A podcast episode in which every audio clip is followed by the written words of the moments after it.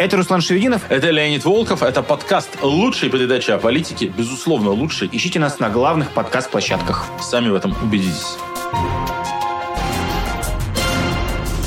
Привет, друзья! Это легендарный камбэк лучшей передачи о политике, и душного стрима. Вы писали, вы ждали, да мы сами жутко соскучились по этому формату. И вот мы врываемся в ваши YouTube-приемники. Встречайте, это Руслан Шердинов, это И его... Леонид Волков. Да, добрый день, добрый день. Мы очень по вам скучали. Дорогие зрители лучшей передачи о политике, мы вас любим, мы вас знаем. Каждого практически уже по именам, каждого хочется обнять, расцеловать, благо на это уйдет совсем не так много времени. Но, тем не менее, мы так рады, что мы здесь здесь, и вы здесь, и вы нам столько писали, что когда же лучшая передача о политике вернется, и сами мы тоже ждали этого с нетерпением, и очень рады начать новый выпуск. И новый выпуск у нас, ты знаешь, на тему животрепещущей, но прежде чем мы к ней перейдем, друзья, напоминаю, что здесь правила не поменялись, нужно поставить палец вверх и поделиться этой ссылкой. Э, поговорим мы сегодня о так называемой объединенная позиция. Об объединении позиции много сейчас про это дискуссий, много споров, много обсуждений. Мы не будем уходить в сегодняшний день. Мы с тобой лучше окунемся в историю и вспомним, а как это было, когда все попытались уже однажды объединиться. Ну, давайте шаг назад. Э, лучшая передача о политике — это душный стрим, где политические процессы рассматриваются а, в глубину, и обычно мы рассматривали политические процессы, идущие в настоящем времени или в будущем. Много раз говорили, скажем, про будущие выборы. Много раз говорили, скажем, скажем, про там, грядущих преемников Путина и так далее. Uh-huh. Но довольно часто в политике бывает так, что изучая прошлое, ты лучше понимаешь настоящее. И на самом деле таких вот исторических выпусков лучшей передачи о политике я и не припомню особо. И мы подумали, что стоит такое сделать, вы нам тоже обязательно потом напишите или скажите, это интересный формат или нет. Кто-то скажет, ну что вы тут ворошите какое-то дерьмо мамонтов и какие-то доисторические пласты, ведь мы собираемся отправиться реально практически в позапрошлую эру российской политики, в 2012 год. А кто-то скажет, как здорово, что вы нам про это напомнили или рассказали, ведь, возможно, вы тогда, ну, как, например, Руслан Шевединов, были еще школьниками, и не очень хорошо помните, как все это происходило, и вам реально интересно узнать, потому что то, что кажется сейчас абсолютно свежим, новым, ну, я вижу там в Твиттере, в соцсетях какие-то идеи, а давайте там сделаем так-то. Ну, для кого-то у кого седина в бороде. Это хорошо забытое старое, потому что все эти дискуссии уже были, все эти обсуждения уже были, все эти попытки уже были, и полезно изучить, как все это развивалось и чем закончилось. Итак, мы начинаем исторический выпуск лучшей передачи о политике о выборах в Координационный совет российской оппозиции в октябре 2012 года. Итак, буду рассказывать значит, начало от, от, от себя. Вот как все это происходило на моих глазах, как это видел я, как человек, который этому всему сочувствовал и на чьих глазах все это происходило, а ты будешь э, рассказывать как человек, который непосредственно в этом всем принимал участие. Давай у нас такое будет по ролям сказка буквально. Конец 11 года. Скажи-ка, дядя, ведь недаром Москва, спаленная пожаром французов. В, в таком вот стиле все и будет. У нас э, конец декабря 2011 года. Москва и вся Россия э, бунтуют. Протесты против несправедливых выборов, антипутинские лозунги. Все это перетекает э, к провокациям властей и уголовным делам 6 мая 2012 года. Митинг 12 июня, последующий после акции 6 мая, я помню очень хорошо, я на нем был. Митинг, на котором со сцены впервые прозвучало Э, идея о том, что необходим орган, который тогда уже со сцены назвали координационным советом, который будет заниматься э, дальнейшим планированием действий оппозиции. И надо заметить, что вот этот призыв, он прозвучал как бы не от хорошей жизни. Угу. Вот это болотно-сахаровское движение, белоленточное, оно в этот момент испытывало огромный кризис и шло на спад.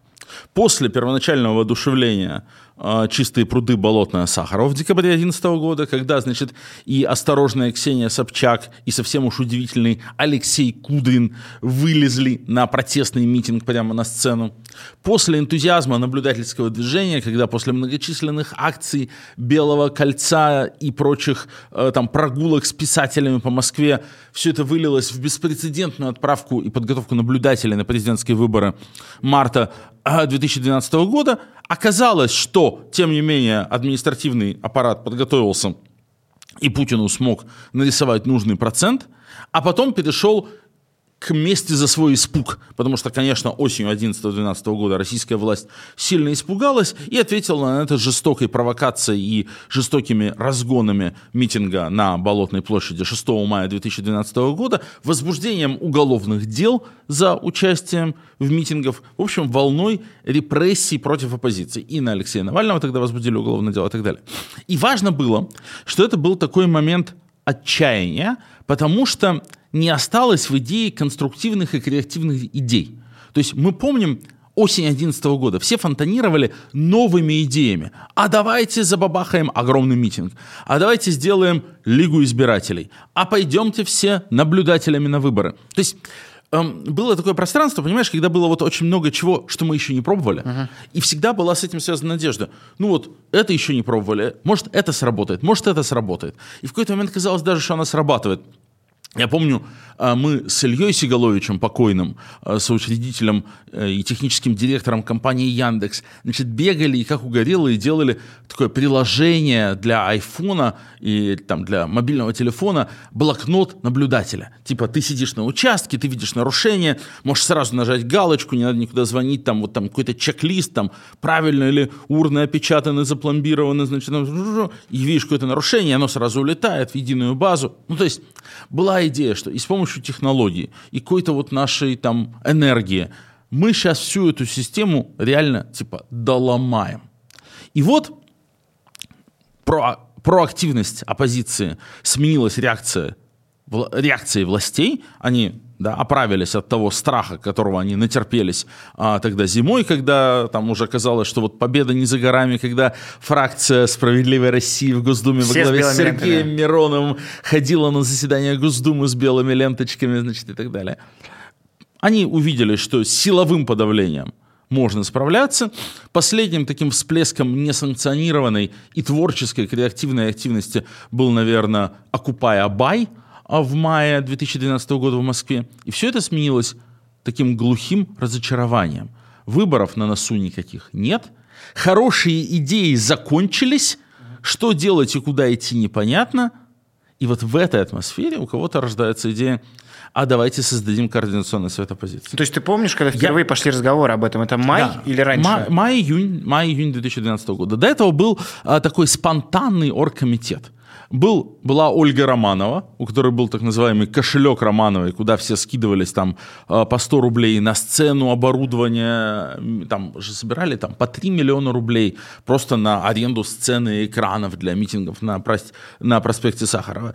Вот. И был какой-то ну, неформальный клуб организаторов, которые там и договаривались про перенос э, с площади революции на, бол, на Болотную площадь, э, и которые вели какие-то вот эти там согласования э, митингов э, с Кремлем. И там были разные персонажи. Там, и такие близкие власти, как там, Владимир Рыжков, э, и такие радикальные, как Сергей Удальцов, и такие разные – люди там были. Все это не было никак не структурировано. Типа, кто пришел, тот и участвует. Угу. Кто, кто собрался или кого позвали. Но я хочу подчеркнуть другое. Вот мысль, которая мне сейчас пришла в голову только, когда мы с тобой э, говорили, что вот еще раз, до этого, до лета 2012 года были идеи. А давайте все выйдем на митинг. А давайте все пойдем в наблюдатели.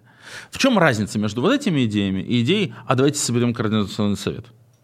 Это как раз идея, это как раз смысл в том, что у нас идеи закончились. У нас идей больше нет, поэтому давайте выберем каких-то людей, которые будут их придумывать. Угу. То ну, есть, то есть это не от хорошей жизни возникла фигня такая. Вот, вот что я хочу сказать. И окей, пришла идея такого Координационного совета оппозиции. На митинге 12 июня впервые была она публично озвучена, и в октябре 2012 года происходят эти самые выборы. Выборы, происходящие и в онлайн, и в офлайн формате. Ну, слушай, между июлем и октябрем столько всего произошло. Сейчас Связанное с... Это... А ну расскажи, Конечно, расскажи. сейчас будем это вспоминать. Ты так перешагнул, в июне появилась идея, а потом состоялись выборы. А, слушай, ну, во-первых, и это общая такая важная мысль, в целом то, как пройдут выборы – и то, каким станет орган, во многом определяется электоральным дизайном. Ну, это то, что мы как раз в выпусках лучшей передачи о политике много раз разбирали, что электоральный дизайн определяет политическое бытие. Если у тебя есть выборы по партийным спискам только и маленький проходной барьер, угу. то у тебя будет многопартийная система со сложными коалициями, как так. в Израиле. Если у тебя выборы только по одномандатным округам, э, исключительно по одномандатным округам, и никаких других нет, то у тебя будет, скорее всего, двухпартийная система, как в США или там, Великобритании система будет очень сильно туда тяготеть.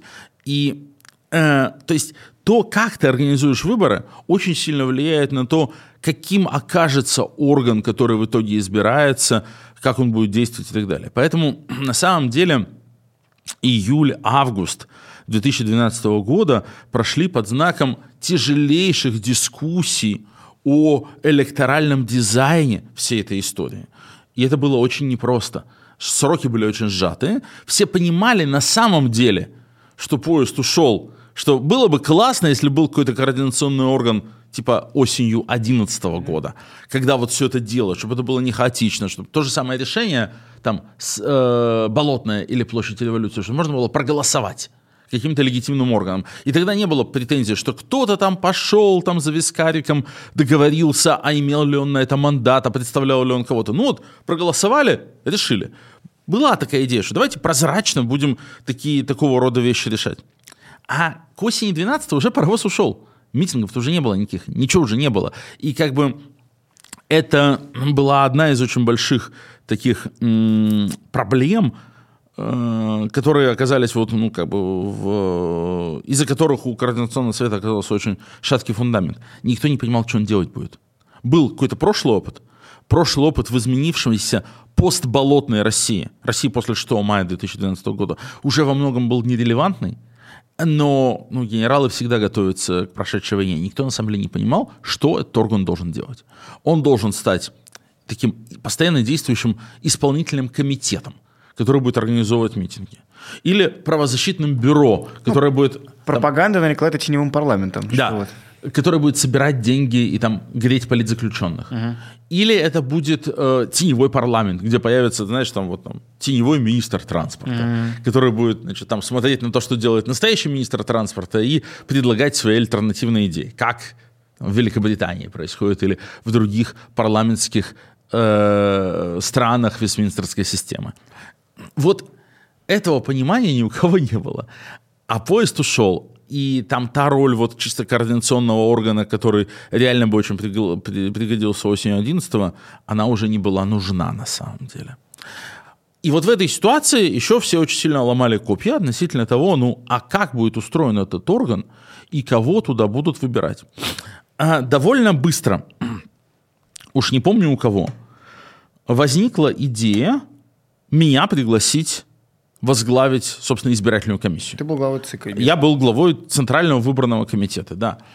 А, это придумал Алексей Навальный, а, с которым мы там дружили и общались, но это очень легко поддержали как-то и другие деятели. Угу. Интересно, что это быстро и легко поддержал Удальцов и Пономарев. На самом деле, это сейчас тоже никто не вспомнит. Тогда, как бы, как ключевые застрельщики всей этой штуки воспринимались вот Сергей Навальный, Удальцов, Сергей Удальцов и Илья Пономарев. Потому что был депутатом Государственной Думы. Потому что он был депутат Госдумы, который из белой ленточки ходил, и, опять же, настоящий, живой, целый э, депутат Госдумы. И он тоже был таким большим активистом угу. организации всего этого дела. И большим фанатом там, электронной демократии и всего такого. Я помню, что Пономарев тогда приезжал ко мне в Екатеринбург, я жил в Екатеринбурге, mm. и тоже там со мной разговаривал на тему того, там, как он видит себе организацию значит, этих выборов. И в ходе длинных дискуссий возникла вот эта вот схема. Подожди, давай тогда сразу ага. оговорку, раз ты упомянул про этот ЦВК, который ты возглавил. Я напомню, что там как бы были от левых, от националистов, от либералов, как по человеку в этой комиссии, которую ты возглавлял, был Носик и э, Сигалович, Сигалович который... Которые были как эксперты. По технической штуке был Мелконянц от «Голоса», Вайсенберг от, э, господи, «Сонар». «Сонар» и, от и Юлия Дрокова от э, «Гражданин наблюдатель». То есть все наблюдательское сообщество эту, эту штуку контролировало, технический контроль тоже был, э, да, разные диз... политические силы. Дизайн, дизайн избиркома, то есть дизайн выборов имеет mm-hmm. большое значение, но и дизайн избиркома имеет большое значение. И если дизайн выборов был не очень удачный, mm-hmm.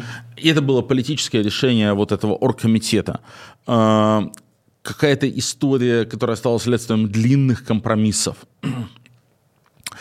И неудачный, не очень удачный электоральный дизайн вот самих выборов в итоге тоже привел к серьезным структурным проблемам э, в Координационном совете, то э, дизайн самого выборного комитета, ну, это штука, которой я очень сильно горжусь.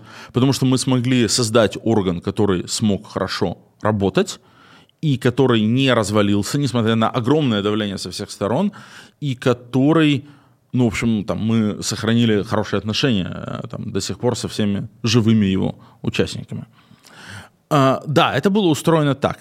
Значит, довольно быстро оформилась идея, что выборы как бы проводят три, так сказать, курии.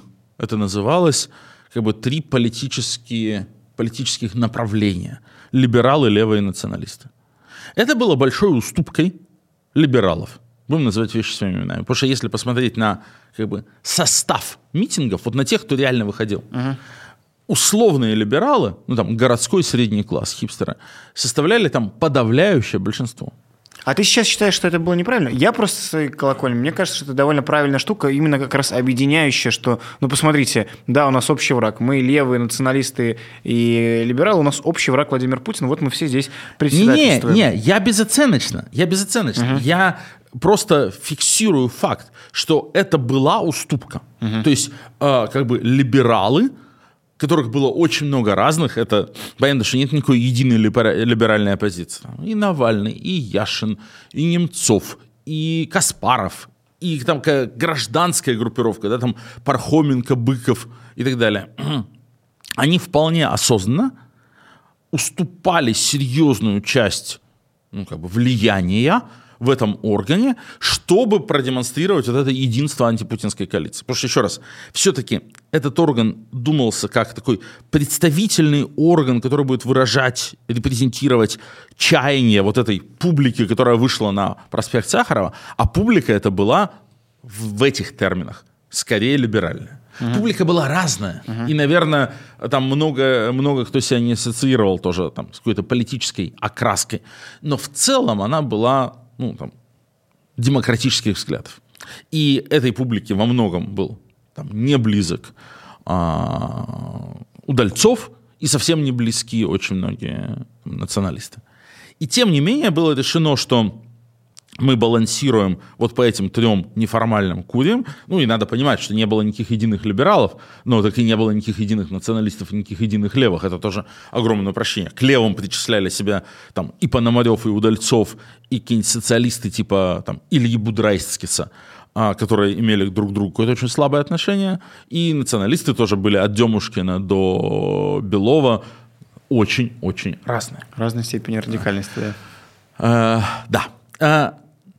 Так вот, и э, состав Центрального выборного комитета да, э, был действительно устроен так. Три ведущих наблюдательских движения делегировали по человеку, три вот эти курии делегировали по человеку. Э, вот это я, кстати, уже плохо помню, кто был от кого член избирательного комитета. И я, значит, был седьмым членом Центрального выборного комитета. У нас было, соответственно, нечетное количество голосов.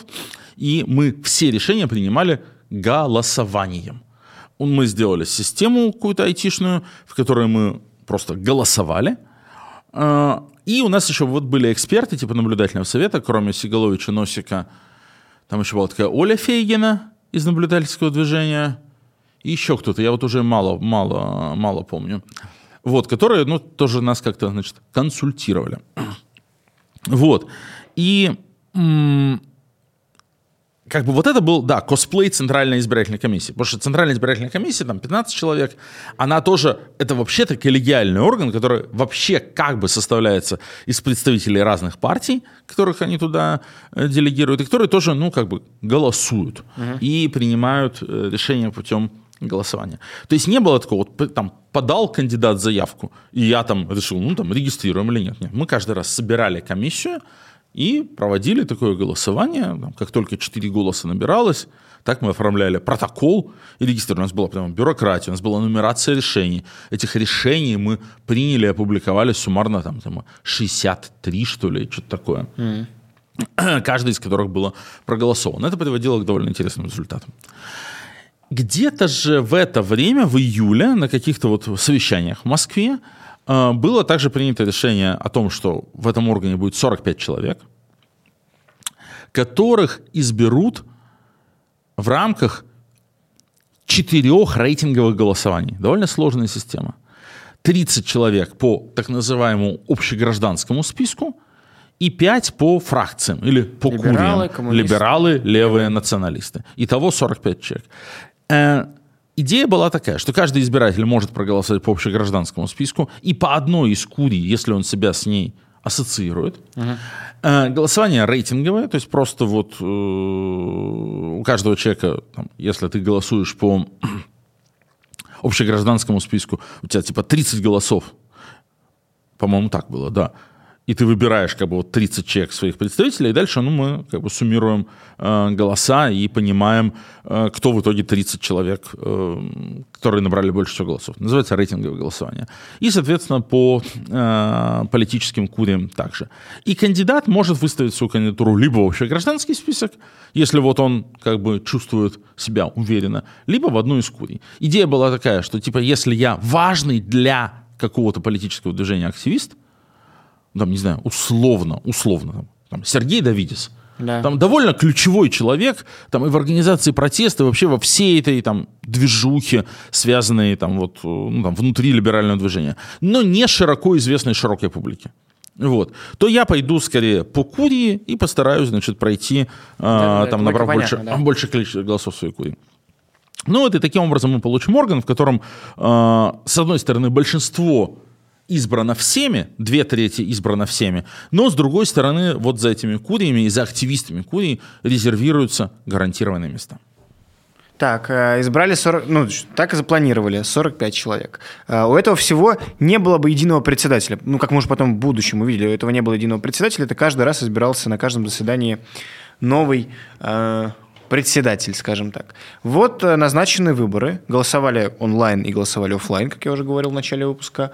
Но ведь, напомни, пожалуйста, если ты помнишь, 45 прошло, а сколько всего было кандидатов? Сколько было желающих стать представителем? 219, если мне не изменяет память. Ты оценишь как высокую цифру? Или... Это, конечно, была огромная заинтересованность и очень высокий уровень э, конкуренции попасть в руководящий орган российской оппозиции, по крайней мере, как он задумывался, как я понимаю, как он сейчас кажется, так ретроспективно трактуется.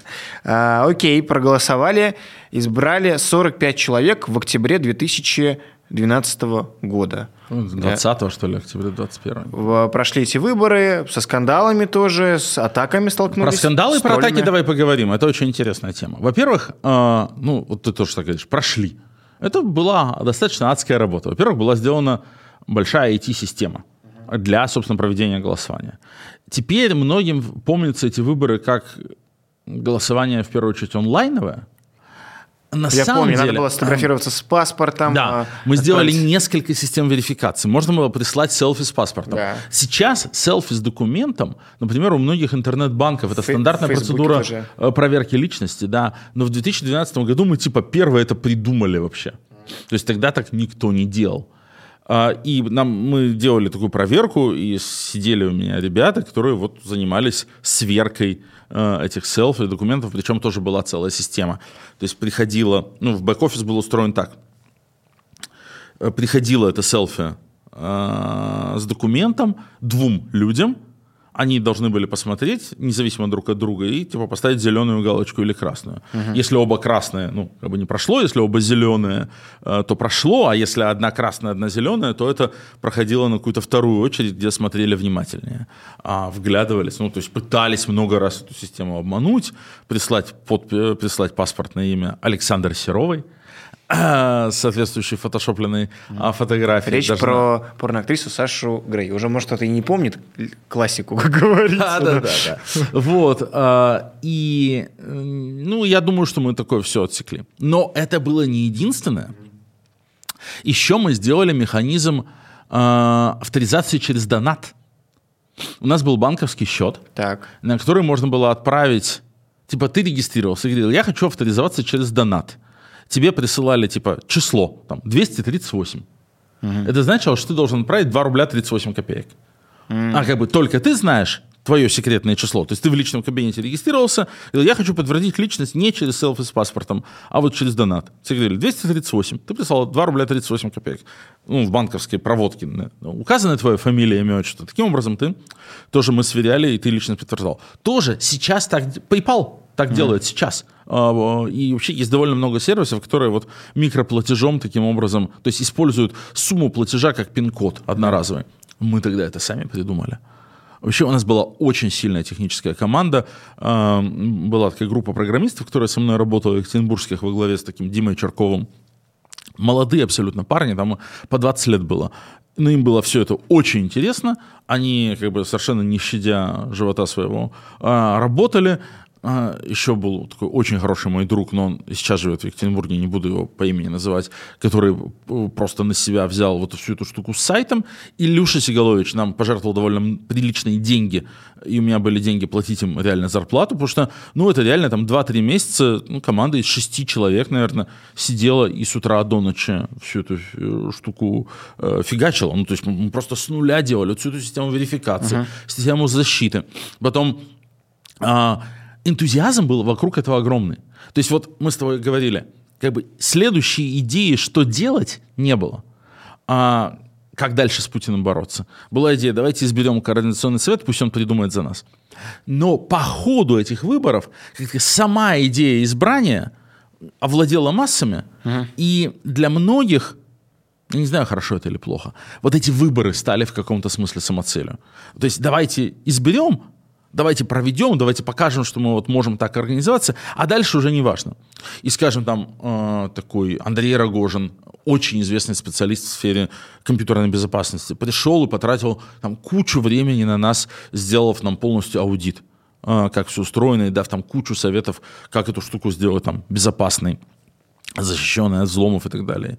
И мы реально, ну то есть я прям очень этим горжусь. То есть мы сделали очень хорошо, совершенно беспрецедентную вещь. В тот момент электронные голосования в мире защищенные работали в, одной, в одном месте, в Эстонии. Да. И в Эстонии на тот момент самое большое количество избирателей, которое принимало участие в электронном голосовании, было 130 а, тысяч избирателей.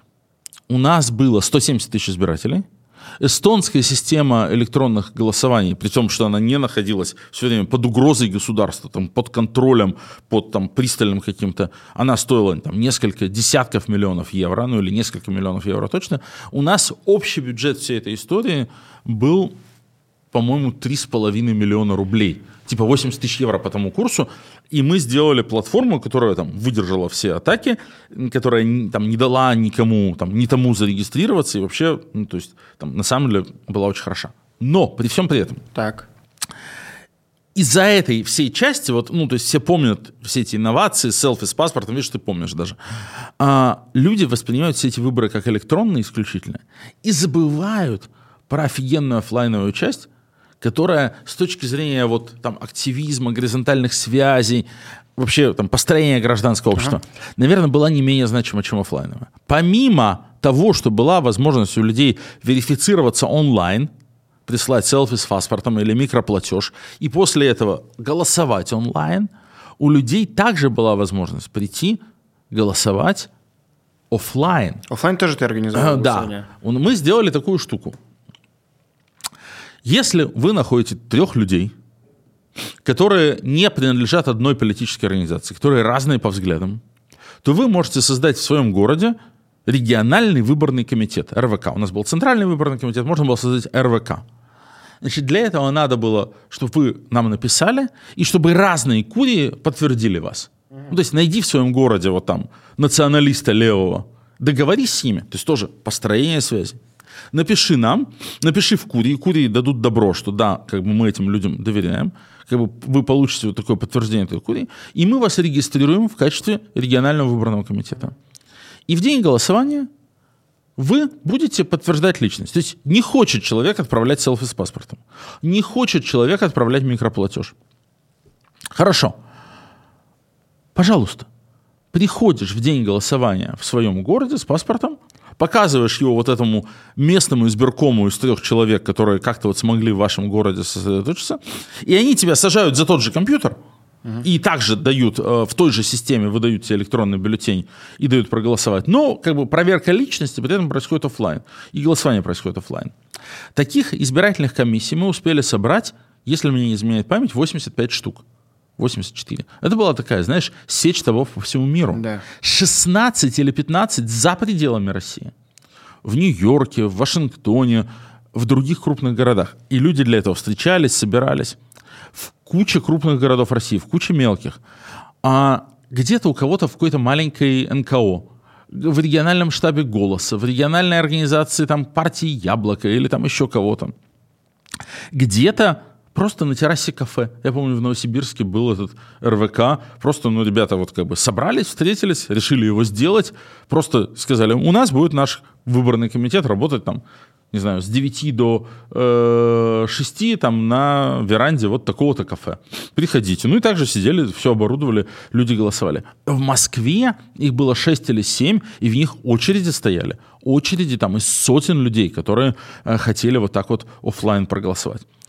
Самый анекдотичный случай был в городе Нью-Дели, где организатором этого РВК выступил второй секретарь посольства России в Индии. Ого. И организовал это РВК на базе посольства.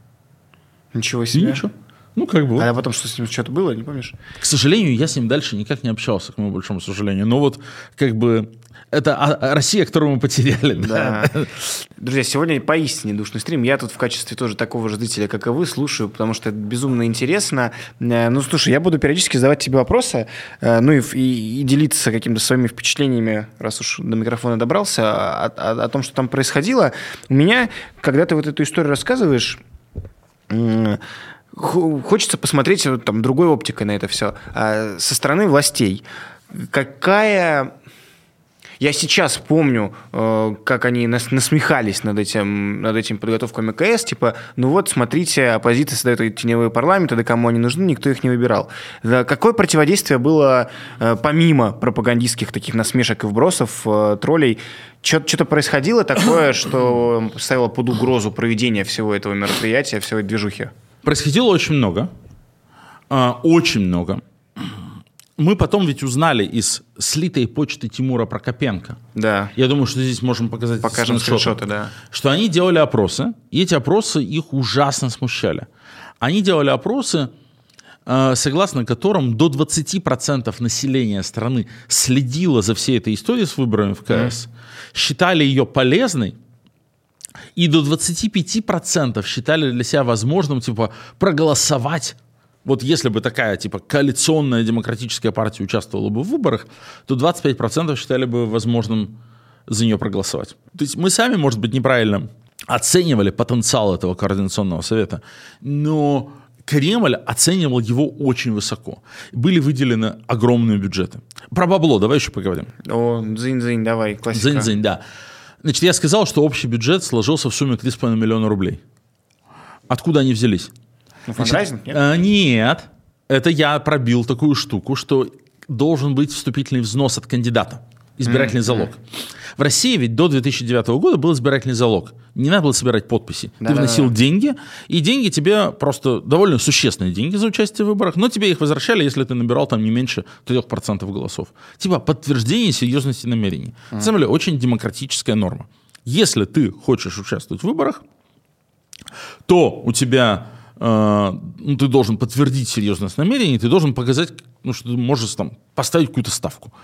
10 тысяч рублей это были не очень большие, но не очень маленькие деньги по тем временам. Ну и способность кандидата их там собрать и принести должны были продемонстрировать, что кандидат э, кого-то представляет, О, и кто-то за ним стоит. Я тут вспоминаю... После этого был дикий вой на болотах со стороны левой фракции. Ага. Мы типа э, бедные социалисты, а вы капиталисты, значит, с нас собираете.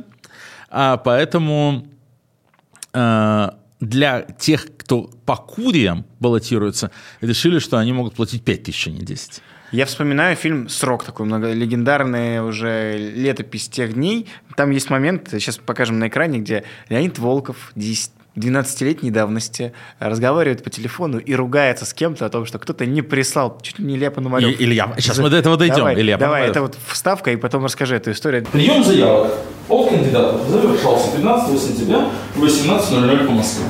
В итоге он прислал заявку а, 15 сентября в 6.20. То есть вот демонстративно, как бы, да, с опозданием на 20 минут от предельного срока. То есть это было такое, видимо, тестирование, как бы, да, а, как бы границ, да, так сказать, насколько мы там готовы быть формалистами, неформалистами и так далее. Ну вот, у нас было 219 кандидатов. Так. А, Соответственно, они перевели там типа 2 миллиона 190 тысяч рублей. Ну, чуть меньше, э, потому что по курям можно было 5, а не 10. Хотя большинство платили 10 все равно. 700 тысяч был донат от Ильи Сигаловича. И еще примерно 700 тысяч мы собрали просто пожертвованиями от людей, которые вот это все поддерживали. То есть просто добровольными пожертвованиями организации. Вот получилось в сумме 3,5 миллиона, которых нам еле-еле, но хватило. Мы э, делали IT-систему, платили зарплату программистам, сервера, защита, э, какие-то были были расходы, связанные с проведением дебатов на дожде, и не маленькие, мы там финансово участвовали.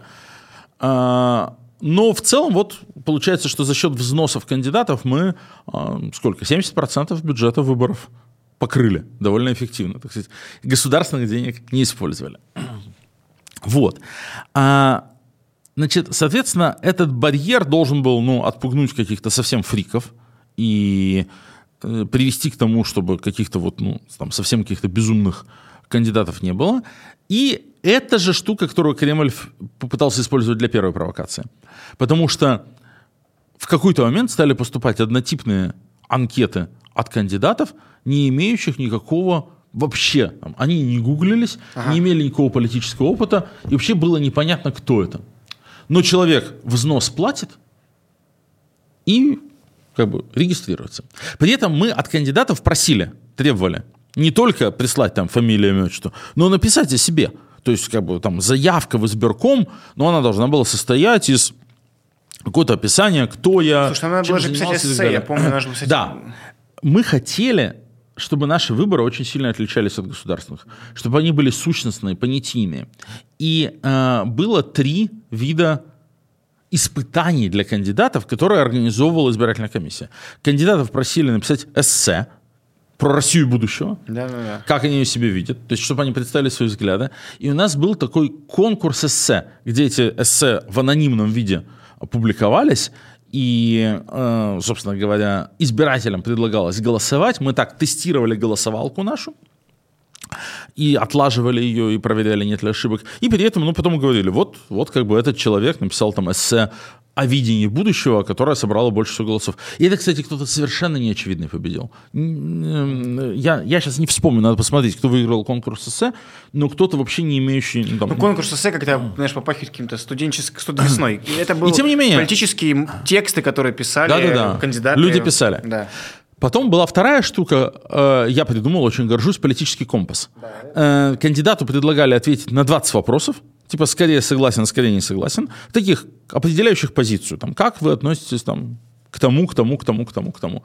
Вот, соответственно, э, кандидат на 20 вопросов отвечал, и любой желающий избиратель мог тоже на них ответить. И дальше мы избирателю просто говорили, окей, ты по твоим ответам оказался как бы ближе вот к таким кандидатам.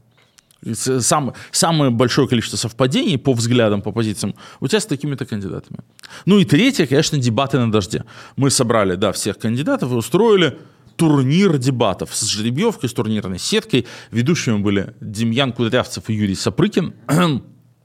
И опять же, там же работала вся наша голосовалка. Нам было очень важно до дня выборов устроить э, тест голосования, что его нельзя взломать, что его нельзя накрутить э, и так далее. И что касается дебатов, э, там были очень жесткие форматы, очень короткие бои. Я смотрел, я Потому помню. что кандидатов было очень много. Ругались на нас за этот формат. Э, Но в итоге было очень динамично, интересно, и тоже там были какие-то новые звезды зажигались. Были люди, которые не были у всех на слугу, у слуху, но которые офигенно выступали на этих дебатах и пробивались очень высоко. Помню, такой Максим Гангальский, Да. известный сейчас активист, очень высокое место занял. Ну, еще какое-то количество людей.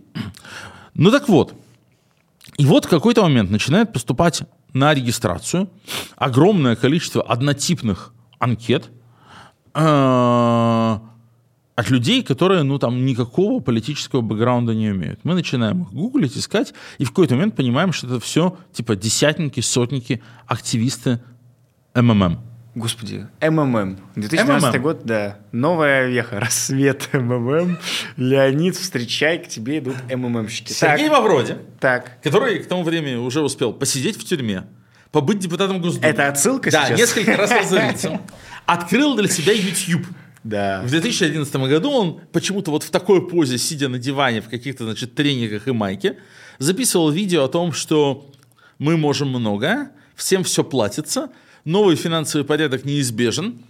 Он не пытался сделать вид, что МММ это не пирамида. Наоб- Наоборот, он говорил, да, это пирамида. Да, пирамида. Нет и пирамиды, вы всем рискуете, вы все можете потерять. Даже если вы соблюдаете всем правила, все правила, вам все равно могут ничего не заплатить. Поэтому те, кто успеют первые, те заработают. Успевайте.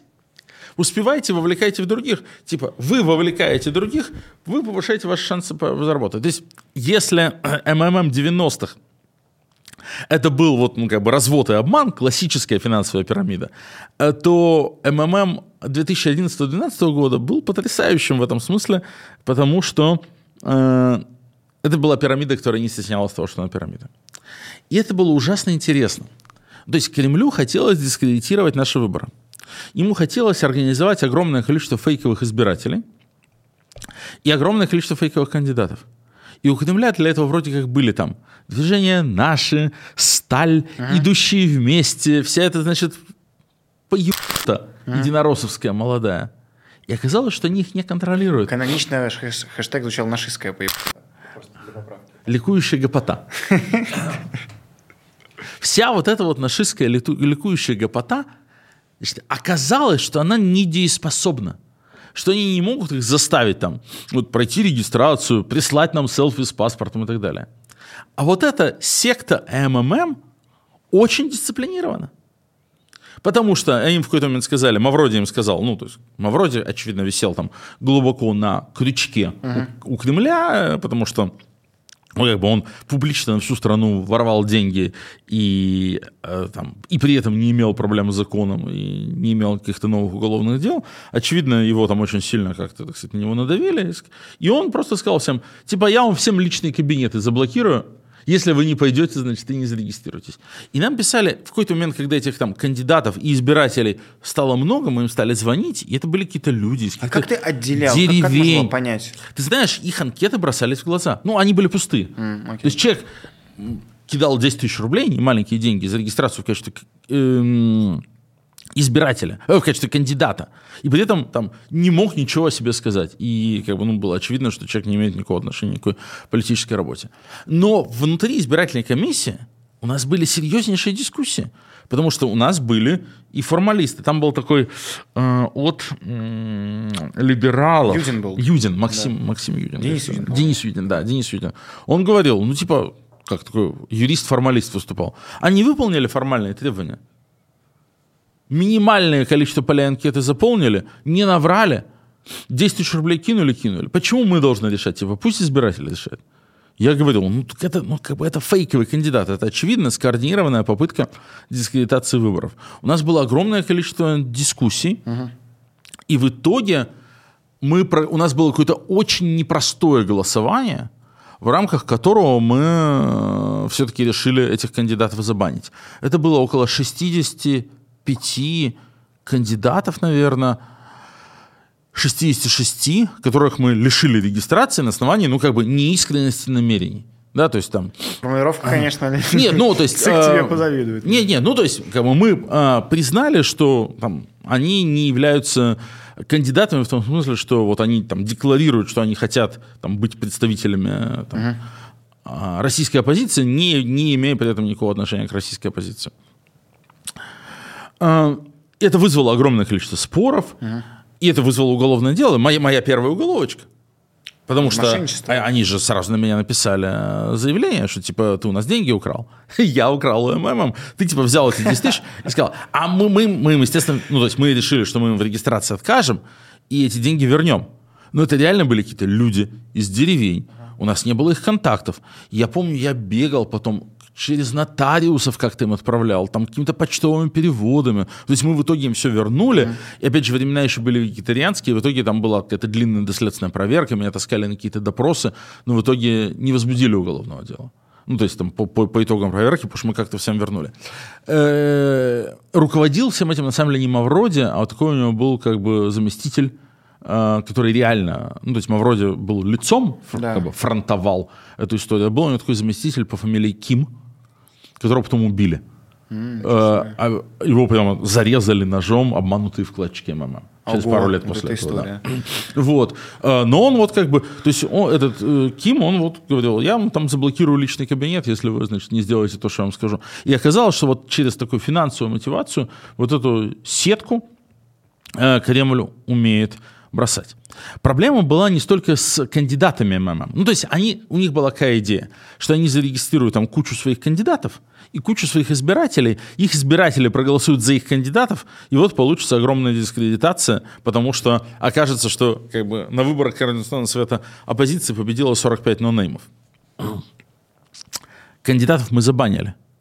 Но в какой-то момент до нас дошло, мы узнали, что они реально через блокировку личного комите- э, кабинета заставляют избирателей регистрироваться.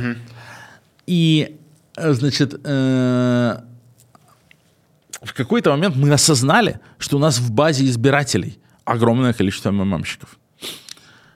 А их-то как вычистишь? Ну, человек сказал. Ну, то есть, если человек там идет на выборы кандидатом, при этом у него нет биографии, нет ничего, единственное, как он гуглится в соцсетях, что он там сотник или десятник МММ, это понятно. А если он рядовой избиратель? Ну, рядового избирателя мы и не просили о себе ничего указывать. И рядовой избиратель мог быть почти анонимным, мы от него просили только а, паспортные данные, и все. И вот мы понимаем, что мы движемся к дню голосования. У нас в базе там 170 тысяч избирателей, и из них неизвестно сколько МММ-ботов, которые будут голосовать скоординированно, и которые таким образом, ну, как бы смешают свои голоса с нормальными голосами. И вот здесь у нас тоже была тяжелейшая дискуссия. Это был огромный кризис, который было очень сложно разрулить. Я занимал точку зрения, что их нельзя допускать к голосованию, что они не являются легитимными избирателями. Потому что, ну, как бы, это кремлевская организованная провокация с целью сорвать наши выборы. Но многим моим коллегам было непонятно, на основании каких критериев это можно делать. Почему мы можем каким-то избирателям отказать, и как здесь не допустить ну, злоупотреблений, как быть уверенными. А, спасли нас две вещи, одна из которых была при этом ошибкой. Наша ошибка и наша сильная сторона. Одна вещь, которая нас спасла, была в том, что голосование было рейтинговым. Если бы мы голосовали, скажем, за партсписки, Да. то все, нам трындец. Ну, то есть, Фракция было бы там... МММ три- выиграла бы. Ну да. А, Ну или просто, вот они взяли бы и свои голоса накидали там, ну там, националистам. И националисты набрали бы больше голосов, чем либералы. И они говорили, ну вот мы провели избирательную кампанию, мы вот так классно э, как бы набрали. И что, что вы нам скажете-то? А, э, но у нас было рейтинговое голосование. То есть бюллетень представлял собой как бы ну, там, 35 фамилий. То есть он был сложно устроен. Если это было не один, не одна точка, а 35. Да, ну. Поскольку реально вот эти живые боты от МММ были очень тупые, ну, то есть ты не мог МММщику дать какое-то сложное поручение. Э, Ты им просто дали список, за кого голосовать. Ну, там 30 самых неизвестных и маргинальных кандидатов. И они все по этому списку и голосовали. И таким образом это был очень различимый сигнал. То есть вот мы получили все бюллетени, естественно, обезличенные, мы не знаем, кто как проголосовал. И у нас есть кластеры, где 30 точек абсолютно одинаковые. И мы просто взяли, мы эти данные опубликовали, чтобы все видели, что там есть очевидно скоординированное голосование. И было устроено так. То есть вот 30 из 30 совпадений было типа 16 тысяч полностью совпадающих тридцаток, а второй по величине кластер, где все 30 мнений совпали, все 30 совпали, был типа размером 6 человек. То есть и тогда я смог убедить своих коллег, что эти голоса надо просто целиком исключить. Я им сказал, вам представьте, вы открыли урну, и вы нашли туго сложенную и перемотанную ленточкой пачку бюллетеней фабричных, напечатанных на принтере, Ну, их где уже стоит оказалось. на принтере. Да? Что? Их немножко оказалось, как ты говоришь. 16 тысяч? 16 тысяч. Нет, это сильно, это много было. Хотя 170, да, было? Да, да, тысяч? да. Это, это- это много, это было Да. много. Вот. То есть, понимаешь, а, ну, то есть, еще раз, это важная мысль. Типа, если бы у нас было там, типа, по одному голосу, а не 30, мы бы их не смогли выделить. А так, за счет рейтингового голосования, вот эти ну, как бы голоса МММщиков абсолютно ясно выделялись из общего числа. То есть было ясно, что это невозможно объяснить случайностью, что это скоординированная как бы, атака. И здесь уже мы единогласно в Центральном выборном комитете смогли проголосовать за исключение этих голосов. Но еще до этого, еще около 10 или 15 тысяч МММщиков мы смогли исключить следующим методом. Те, э, избиратель у нас регистрировался телефоном, ну, то есть телефонный номер оставлял. Мы, соответственно, э, прогнали эти телефоны через сайт МММ, написали робота, который пытался, значит, у них там тоже был логин по телефону. Ну, как бы, типа, через восстановление пароля. Типа, есть у тебя такой, э, ну, то есть, там, типа, заходишь туда, ну, то есть, наш робот заходил на сайт МММ, вводил номер телефона из нашей базы и, как бы, запрашивал восстановление пароля. Ну, соответственно, если человек такой был в базе МММ, то, значит, на этот телефон ну, что-то проходило. Если не было, то сайт МММ говорил ему, такого нет. И таким образом мы смогли отделить еще, еще до начала голосования еще около 15 или 16 тысяч человек, у которых просто мы про которых увидели, что у них есть личные кабинеты на сайте МММ, на этот же номер телефона, и поэтому они к нам пришли. Почему это было ошибкой? Давай, скажи, почему. Ну, потому что мы таким образом наши телефоны прогнали через сайт МММ, они там в логах остались. Это было катастрофа, и это было так стыдно, потому что реально там вокруг нас была толпа умных людей, экспертов по безопасности, да. и никто не подумал. И никто не подумал, что так нельзя делать, а это было уже, ну, то есть, э, там выборы через пару дней. Мы понимаем, что у нас база инфильтрована десятками тысяч ММЧ, которые все сорвут и все испортят, и похерят огромную работу огромного количества людей. И вот там кому-то пришла в голову эта идея, типа, таким образом их вычистить, и в, этой, в этот момент никто не подумал, э, что это очень плохая идея. Ну, то есть это, конечно, ну, то есть это там, так делать нельзя, это штука, там, за которую я в том числе там, очень, и, там, и по сей день очень сильно чувствую свою ответственность, была реально огромная технологическая а, ошибка, а, про которую надо было а, подумать, но никто не подумал. Но, по крайней мере, но, но хотя бы это действительно нам тоже помогло базу вычистить. То есть в итоге вот это вот покушение МММ было очень серьезным, очень проблематичным, но мы смогли отбиться, мы смогли справиться. Слушай, Леонид, а тогда у меня такой вопрос. Э, Но Сейчас... это не была единственная атака. Да, да, да. Это сейчас мы вернемся. Там, я так понимаю, что и Тесак был, и скандал Собчак Пономарев. Сейчас мы к этому дойдем. Но давай ускоряться, а то мы как-то весь выпуск посвящаем совсем уж деталям вроде избирательной системы. Объясни будет мне, а как так получилось, что... А это как раз важно, потому что избирательная система определяет то, каким орган будет и как он будет работать. Вот это мысль, как которая по повторяю. Путину. Не важно, как вы голосуете, важно, как посчитают. Ну, Это по Сталину. Э, Окей. Э, Объясни мне, там список по финалу мы знаем очень известных медийных людей, то есть большой аудиторией. Э, Кац, сейчас большая аудитория, окей, Шац, Быков, э, Ксения Собчак, понятно, Алексей Навальный, команда Навального, которая тогда на тот момент шла на эти выборы. Много-много людей, которых миллионная аудитория, ну, которых знают. Почему э, в итоге до вот этой стадии верификации и участия в выборах, как ты говоришь, 170 тысяч, из которых оказалась какая-то часть вообще ММщики? Ну, слушай, я думаю, что это было связано с тем, что люди, конечно, побаивались и не понимали, зачем этот орган нужен. Вот я хотел А, спросить, а, в чем главное? Я думаю, что, я думаю, что два этих фактора. Если вы тогда участвовали в выборах как избиратели или следили за ними и не участвовали, расскажите почему, какие у вас тогда были эмоции в 2012 году. Вот э, поделитесь своими историями в комментариях. А, Мне будет очень интересно их прочитать. Ну, ты сам спустя вот больше 10 А, лет... Мы были продолжаешь? разочарованы. Ну, то есть, как бы, исходно, когда мы это все затевали, у всех кто-то говорил, там, 200-300 тысяч проголосует, кто-то говорил, там, миллион. Вот если проголосует миллион, это будет репрезентативно. Легитимная штука была. Да. А в итоге у нас проголосовало, по-моему, 98 тысяч человек в итоге. Довольно сложная предварительная регистрация отпугнула. Мы не могли снизить порог предварительной регистрации, ну, то есть, скажем, просто по телефону. Ну, телефон, было понятно, Кремль нафигачит сим-карт, сколько угодно виртуальных сим-карт, и нарегистрирует нам, нам 500 тысяч болванчиков, а, ботов и так далее. Мы здесь вынуждены были выкрутить баланс вот в сторону а, сложности регистрации. Это, конечно, объективная штука, но зато, как мы видим, никаких ботов нам нагнать не смогли. Им пришлось вот человеческих ботов, ну, как бы а, МММщика выгнать, потому что иначе не получилось. А, Вот. Что касается избрания медийных лиц, это тоже следствие избирательной системы, потому что рейтинговое голосование. Это оборотная сторона рейтингового голосования из 30 человек. Когда ты рейтингово голосуешь за 30 человек, у тебя есть там твои 5-6 твоих. Ты за них голосуешь. А дальше кого знаешь просто. Да, И известные лица непропорционально много набрали. Плюс рейтинговая система очень стимулировала формирование списков.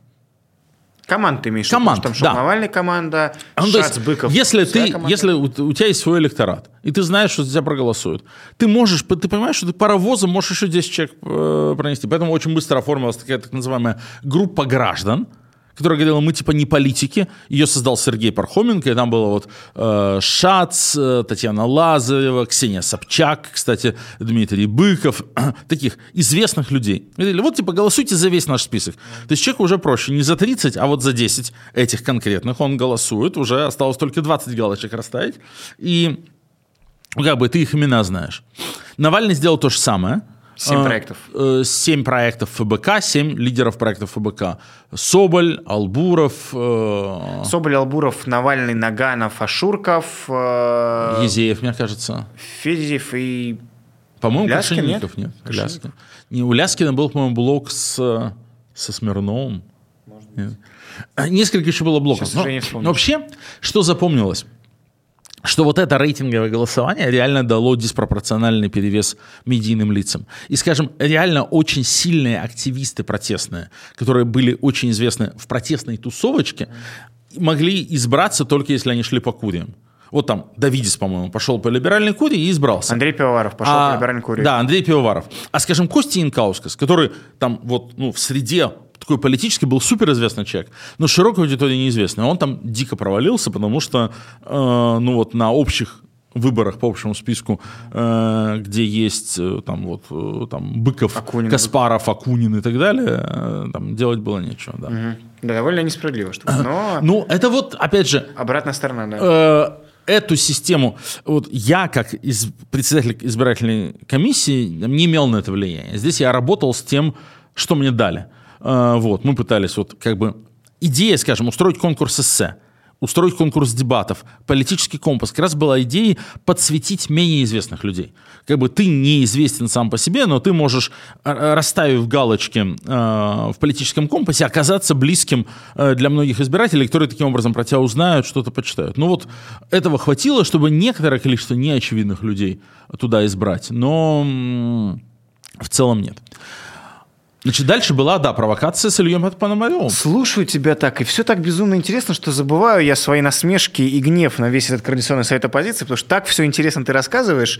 Э, Ну давай э, вкратце я расскажем. тут открою просто, я уже какие-то вещи не помню. Вкратце расскажу про, ска- расскажем про скандал э, с Собчак Пономаревым. Э, да, Тесак, я не знаю, будем рассказывать подробно. Была история с... э, Во-первых, Тесака замучили и убили российские силовики в тюрьме. Тесак... Да, Максим Марцинкевич прислал тоже 10 тысяч рублей. Э, Интересно, что Курия националистов отказала ему в Да, он шел поддержке. по общегражданской. Он пошел по общегражданской. И у нас тоже были огромные дебаты. Ой, какие у нас были дебаты. Слушай, а я что-то путаю, а не, не Кристина ли Потупчик оплатила эти Да, 10 тысяч да, рублей? да, да. Э, 10 тысяч рублей за Демонстративно. оплатила Кристина Потупчик. И у нас были Я помню, у нас были, у нас было какое-то голосование, которое закончилось со счетом типа 4-3. Мы были реально на грани. Я не помню, как я голосовал, я не помню по, по, по поводу чего. По, был случай, когда я в меньшинстве остался. А, как раз по Тесаку. Вот по Тесаку, э, я даже, наверное, могу этот протокол найти. Типа, по-моему, я голосовал за регистрацию, а большинство проголосовало против. Но как раз вот эта история, что за него заплатила Потупчик. Uh-huh. То есть, типа, деньги упали с какого-то счета, мы стали проверять, откуда эти э, взносы, и увидели, что это просто реально Кристина Потупчик отправила деньги. А был Никола Королев. Да. Никола Королев. Из тюрьмы собирался. Из тюрьмы? Да. Он собирался баллотироваться из тюрьмы, за него заплатила его, типа, невеста. А Никола Королев сидел за взрыв на Черкизоне, э, на секундочку, э, за там, реальное убийство. Неонацист Никола Королев, да. Но при этом он такой идейный, и за него как раз националистическая курия просила. Тоже, блин, надо вспоминать уже, чем... Да, ну, в общем, скандал с Тесаком был, Чем закончилось? активно ходил и кричал о том, что не допускают, и разводил вокруг всего этого шум. Да, там все было просто из того, что спонсировала Кристина Потопчик. Но был скандал с, на тот момент, оппозиционным депутатом Государственной Думы, который ходил на все митинги из белой ленты везде выступал. Э, Речь про Илью Пономарева, который эти выборы, как я понимаю, не поддержал объединение на фоне этого. С. Пономаревым все было очень э, просто и понятно. Э, Пономарев считал себя одним из вот как бы трех лидеров. Э, Пономарев считал, что он займет очень высокое место. И в какой-то момент он, видимо, стал понимать, что это не так, что он неправильно оценивает свои шансы и перспективы, что он там будет... Он известен был, он, конечно, бы занял там высокое место, но не очень высокое, ему это не хотелось, или он исходно там был как торпеда. И он устроил скандал ужасно смешной. Он привел за собой человек 5, сказал, что вот это мои левые активисты, и я хочу, чтобы вы их, вопреки правилам принятым, э, зарегистрировали без взноса. Потому что они левые и бедные, у них нет денег. Мы сказали, Илья, ну как бы ты сам в оргкомитете голосовал за то, что типа э, по 5 тысяч э, рублей и тогда можно. Он сказал, ну вот я передумал, мы должны эти... Причем сам Пономарев депутат Госдумы, там, с депутатской зарплаты. Был такой... Кто же там еще был? Андрей Давыдов, юрист. Да. Вот, еще несколько было товарищей. И потом, значит, ну, мы сказали, ну, там, причем, причем это было единогласно, абсолютно. Вот тут как раз там Центральный выборный комитет следил за регламентом. Ну, как бы мы сказали, нет, ну, Илья, как бы у нас есть наш а, регламент, нет и нет. А, и вполне единогласно отказали. И тогда вылезла Ксения Собчак и сказала, я за них заплачу. Да, вот это я Типа, я помню. переведу вам 50 тысяч рублей, типа, подавитесь. Типа, за вот этих. А, и мы тоже долго думали, что с этим делать. Потому что, ну, когда разрабатывались эти регламенты в спешке, ну, не было такой формы, один платит за другого. Можно так или нельзя, как бы было непонятно. И, по-моему, но в тот момент уже было совершенно ясно, что он бьется за как бы скандал, что его задача устроить скандал, скандализировать эти выборы, создать у всех ощущение, что вот там я не участвую. Ну, то есть, например, Михаил Касьянов не участвовал. Он понимал, что он не очень популярен. Вот, скажем, Боря Немцов.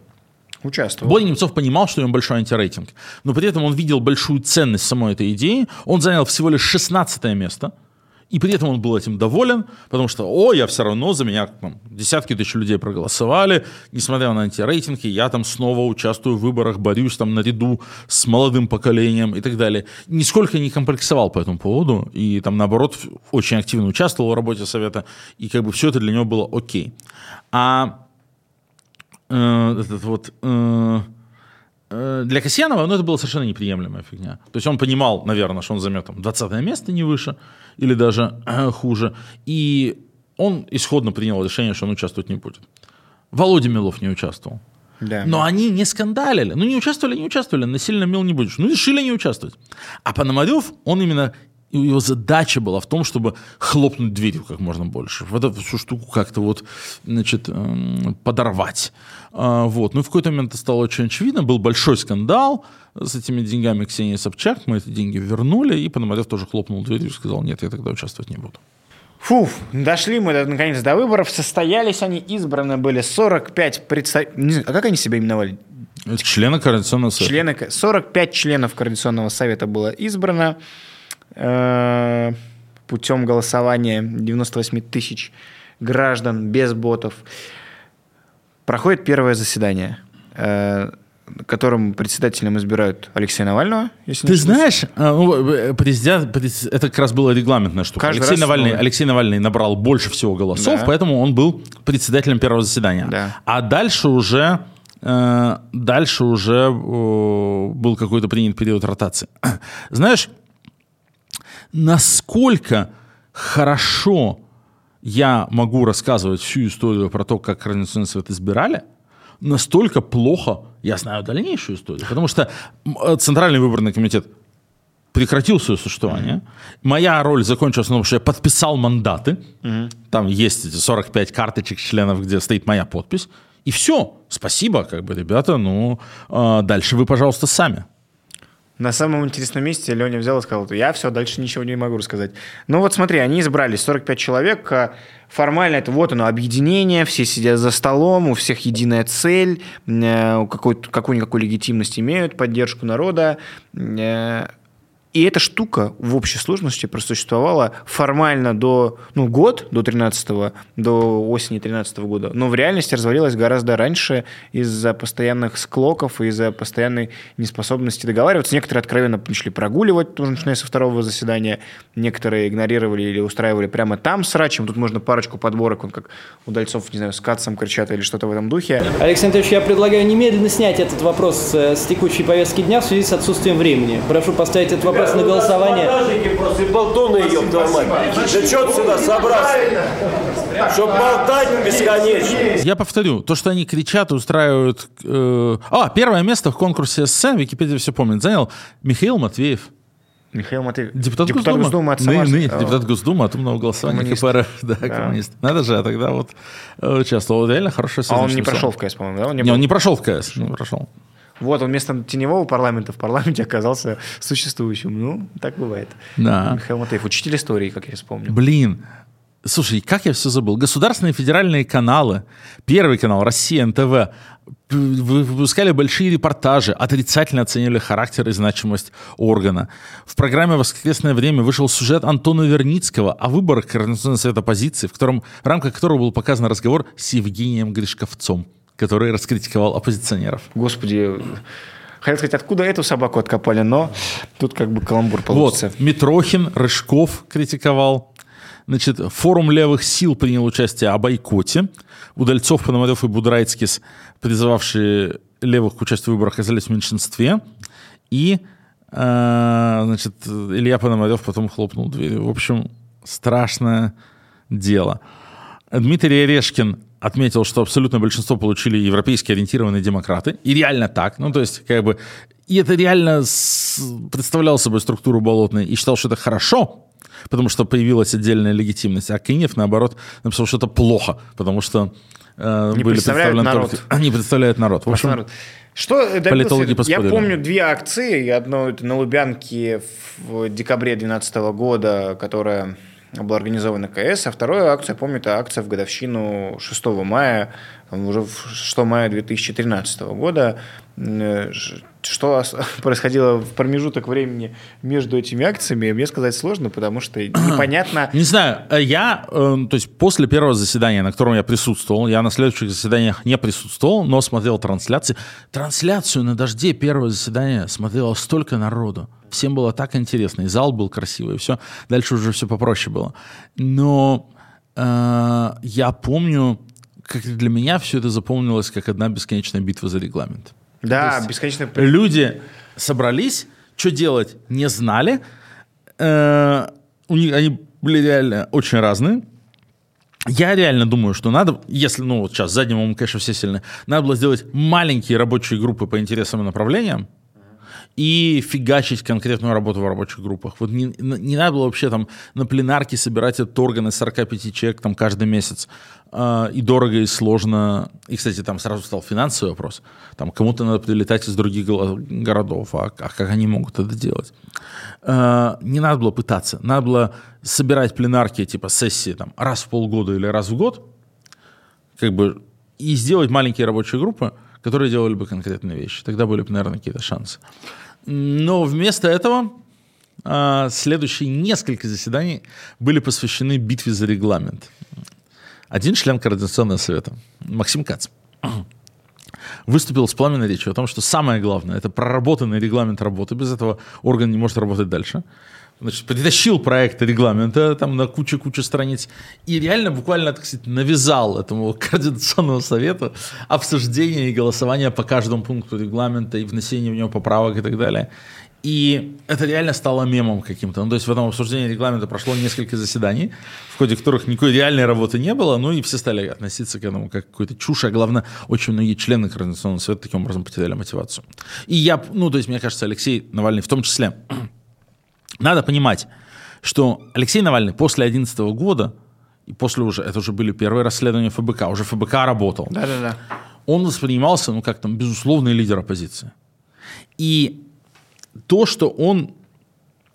Э, и он выиграл выборы с треском и с большим отрывом. Набрал больше всего индивидуальных голосов. Но при этом он-то, говоря про готовность к объединению, согласился быть одним из 45. Он не был председателем, там, лидером. Нет. Он согласился, что его мандат по ценности будет равен мандату человека, который занял пятое место по левой курии, который набрал там в 10 раз меньше голосов и которого никто не знает. И тем не менее, у каждого из них вот получилось как бы одна 45 голосов э, в этом э, органе. То есть ради того, чтобы это объединение состоялось, человек, который там однозначно всеми воспринимался как лидер протестного движения в России в тот момент, там согласился сильно поделиться своим весом и влиянием. Настолько его как бы интересовало и настолько ему казалась перспективной эта идея. Но после нескольких заседаний по обсуждению регламента, и Алексей, по-моему, уже понял, что ну, не получилось, что орган отстал от своего времени, потому что уже конкретных практических задач не было, перед органом не стояло, а, а ну, как бы, куда было идти, дальше не ясно. Плюс, конечно, Кремль продолжал свои атаки. Помимо ну, то есть там было несколько деятелей, которые явно все-таки или исходно были подосланы, особенно по курям. Такой Полчаев по левой куре, Бандарик, конечно, сказать, Николай Бандарик, да. Николай Бандарик, которые, очевидно, были кремлевские. И они просто, их работа была вносить как бы какой-то disruption, да, так сказать, вносить конфликт, вносить э, такую дезорганизацию в работу органа. На других стали давить административно там на, там, если там посмотреть на там, Быкова или каких-то других, там пошли какие-то и давления, и отмены концертов. Если сейчас посмотреть, задним-то числом. Ну, Шаца с Лазарева уволили. Не, это правильно говорил Немцов. Это когда говорили критики злые языки, что вы думаете, мы тут делим власть 45 человек, на самом деле это типа делим рейтинг, кто пойдет сейчас по, за ну, решетку. Есть, по факту все да, стали да, да. либо фигурантами главных дел, либо потеряли рабочие места, либо лишились Ну, то есть, если мы, сейчас, если мы сейчас откроем этот список, то там на самом деле же страшное дело. Если да? первую десятку, так вообще ну, либо да, не в России, либо в тюрьме все. Вот, то есть Навальный, да, отравлен, арестован, Быков отравлен, а, там, Каспаров в эмиграции, а, Яшин мотает срок, а, Чириков в эмиграции, Шац в эмиграции, лишен работы, Ашурков в эмиграции под уголовкой, Гудков Дима значит, эмиграция. в эмиграции, Лазарев в эмиграции, Пархоменко в эмиграции, Филипп Дзитко, Гудков Геннадий, Соболь, Немцов убит, да, ну то есть там, там как бы очень, Карамурзан на 21 месте, 25 лет, да, ну то есть там в стране из, из первой тридцатки общегражданского списка в стране осталось, я думаю, два человека. Два человека. Олег Шейн, да. который очень быстро вышел. Волгоградский он, он наверное, один Ой, из самых Астраханский. первых. Астраханский. Он да, один да. из первых вышел, потому что, типа, он был депутат Госдумы от «Справедливой России», и в «Справедливой России» ему сказали, типа, либо сдаешь этот мандат, либо тот. Угу. И он вышел. Вот. А, и Ксения Собчак. Ксения Собчак. Вот как бы... Э, Экс-кандидат в президенты. Да, вот из 30 человек, из 30 Винокуров, Кац на 24 месте, Сурен Газарян, Албуров, Пьянковский, Мирзов, да. Вот из 30 человек 28 э, не в России. Ты и не помнишь, могут вернуться. Я, я или вспомнил, убиты, или сидят и так далее. Вспомнил эпизод, когда все это зарождалось, когда первое собрание было. Э, там была такая группа людей, которые спонтанно образовавшиеся, назовем их радикально, но радикализм заключался в том, что нужно требовать перевыборов и отставки Путина. По-моему, это Пьянтковский озвучил первый тогда э, при поддержке широкой м, спектра людей. А была как раз группа Собчак, условно группа Собчак, которая говорила о том, что нужно убрать антипутинские лозунги, потому что сейчас это типа приведет только к разгрому дальнейшего движения, и нужно заниматься там типа правозащитной деятельностью, и со временем оно само все рухнет. И вот это такие были обсуждения, обсуждения. То есть это показывает о том, что даже формально, как будто объединенная оппозиция за, за одним столом, наделенная голосами э, оппозиционной настроенной публики, все равно сама между собой не понимала цели Так и средства. Потому что объединение ценно, когда оно создает какую-то добавленную стоимость. Да. Вот если бы за счет этого объединения люди могли бы там сделать что-то, что они не могли сделать поодиночке, там э, голос Навального стал бы громче, а там эффективность работы оргкомитета стала бы, значит, там митингов стала бы эффективнее. То в, в объединении была бы ценность. Но здесь не было такой возможности. Там никаких митингов, никаких практических вещей не предстояло. Люди были разные, с разными взглядами. А цивилизованной политики, где вот они могли бы сделать там партийный список, не знаю, провести вот там праймери, сформировать на основании этих выборов список и идти дальше уже на настоящие выборы, уже не было.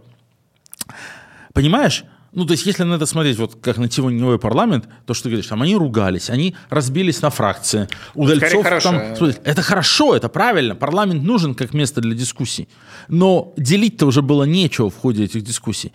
И поэтому я сейчас вот еще раз, смотря на это задним числом, ценность как раз была бы, если бы все продолжили заниматься каждый своим делом. А там на этой площадке собирались бы реально там раз в полгода, раз в год, там, смотрели на нее как, там, не знаю, форум а, оппозиционных сил. Но они-то хотели что-то все вместе делать, и в итоге, ну, как бы просто разнополюсные э, векторы аннигилировались тут. Такой вот получился, друзья, у нас сегодня с вами выпуск, в котором мы Очень вспоминали душный. Действительно душный, с деталями соло Леонида, потому что непосредственно Извини, Руслан, участник- извини, пожалуйста, Не-не-не, реально я просто сам- я... У меня такое количество, как сейчас говорится, разблокировалось воспоминаний. Да, ну, скупую мужскую слезу пустить тут даже не грех в таком выпуске. В общем, это был выпуск про Координационный совет оппозиции, про попытку объединения, что из этого вышло, спойлер, ничего из этого не вышло, и как все это происходило вот 12-11 Ну, мы- лет назад. мы пытались не констатировать факт, типа, почему, что из этого ничего не вышло, мы пытались объяснить еще и почему. И Это почему важно. из этого ничего не Потому вышло. что а, вы напишите, пожалуйста, поставьте лайк и напишите ваше мнение, нужны ли нам еще такие исторические выпуски, потому что мы можем много чего рассказать. А, Но, конечно, я-то сам считаю, что ценность исторических выпусков только в том, если мы ну, этот опыт как-то применяем к реалиям сегодняшнего дня. Как говорится, надо знать прошлое, двигаясь вперед. Ну вот, э, друзья, такой получился выпуск. Поддержите лайком, пишите ваши комментарии, предлагайте темы. Мы очень надеемся, что вот третий стул мы сюда наконец посадим и нашу душноту разбавим. Ну, может быть, тоже душнотой, а может быть, какой-нибудь интересной темой с красивым, интересным человеком. Пос- Посмотрим. Пишите Что бы это комментарии. быть? Давай. Ну, у нас, знаешь, все красивые. Пишите ваши комментарии. И напоминаю, что нас можно не только смотреть, но и слушать. Ссылка на подкаст, версию в описании под этим выпуском. Это был Руслан Шевинов, а это Леонид Волков. Всем спасибо и до новых встреч. Пока.